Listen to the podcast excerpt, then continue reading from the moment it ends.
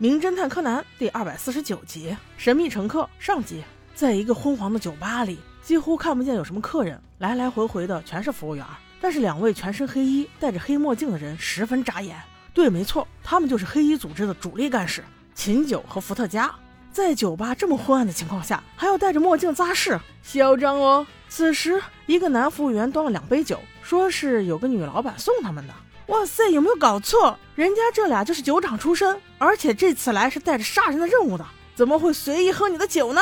秦九二话不说，把烟灭在了一杯酒里，看得伏特加有些心疼啊。哎，我说大哥，你跟酒有仇吗？没想到秦九完全不接他的话，反而一把揪住那个男服务员的头发，用劲一按，顺势右手就抽出一把小刀，紧挨着那人脖子说道：“你是谁？你想怎样？”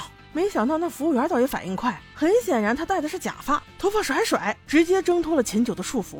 原来她是黑衣组织的新成员，超级大美女哦，黄色的长发，碧色的眼睛。但即使是这样，这俩黑衣人单身狗也没有怜香惜玉的表情。这美女叫贝尔莫，开口就是一句英文，Just kidding。这个口音特别像小兰他们的高中英语老师呀，难不成她是卧底的身份？我已经发现了。秦九一看，原来是同事啊，于是问道。你的任务完成的怎么样？美女却笑笑说：“有秘密的女人不是才有魅力吗？”说完便扭身走了。能让秦九吃哑巴亏的，估计就他了吧。而另一边，得了重感冒的博士却带着一群小鬼坐公交车去滑雪。看这个架势就知道，今天的故事就在公交车上了。随着公交车离滑雪场越来越近，车上的人也越来越少，但灰原却紧张了起来，因为他感觉到了异样的目光，属于黑衣组织的目光，带着杀气。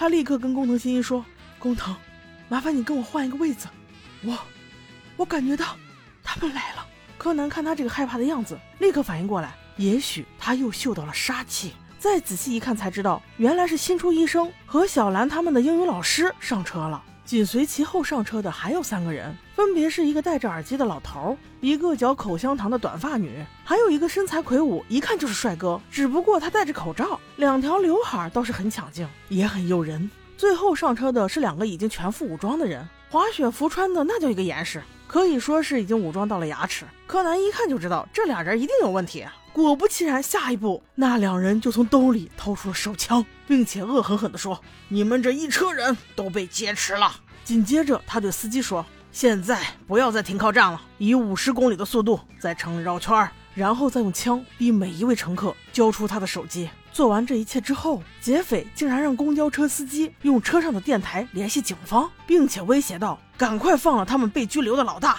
否则就让一车人陪葬。”哦，原来他们是这个目的。柯南猜测，他们应该就是前两天盗取珠宝的四人团伙。老大被抓了，他们无处销赃，所以才使出了这招狗急跳墙。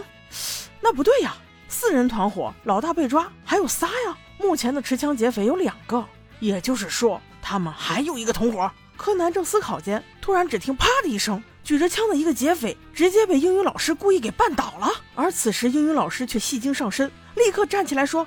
Oh, sorry，我不是故意的。你没有事情吧？我帮你拍一拍。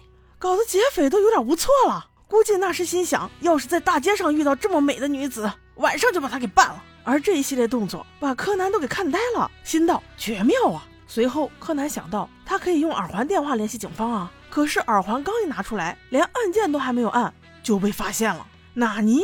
劫匪，你是屁股后面还长眼睛吗？这都行？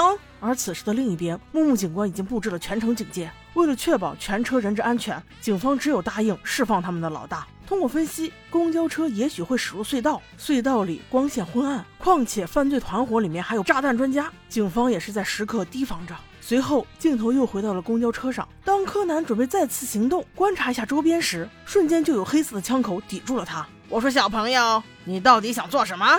柯南心想。没跑了，后排的三个人中肯定有他们的同伙，并且随时随地在给他们传递信息。此时，另外一个劫匪小声说道：“哎，少惹事端，千万别擦枪走火了，万一打到那个，咱们都完蛋。”这话因为离得近，柯南也听到了。他终于确定，那俩人的滑雪板包里装的肯定不是滑雪板，而是炸弹。他们根本就不准备放人，而是准备接了他们的老大之后，把所有人都炸死。而此时，当务之急是先揪出后排中隐藏的劫匪同伙。柯南此时转头去求助灰原时，却见灰原一副噤若寒蝉的样子。灰原是真的怕了，他非常确定车上肯定有黑衣组织的人。他怕被认出来，怕连累同伴。但他不知道的是，此时此刻还有更危险的处境。那柯南是不是孤立无援呢？他该如何解决现在的窘境？我们下集再说。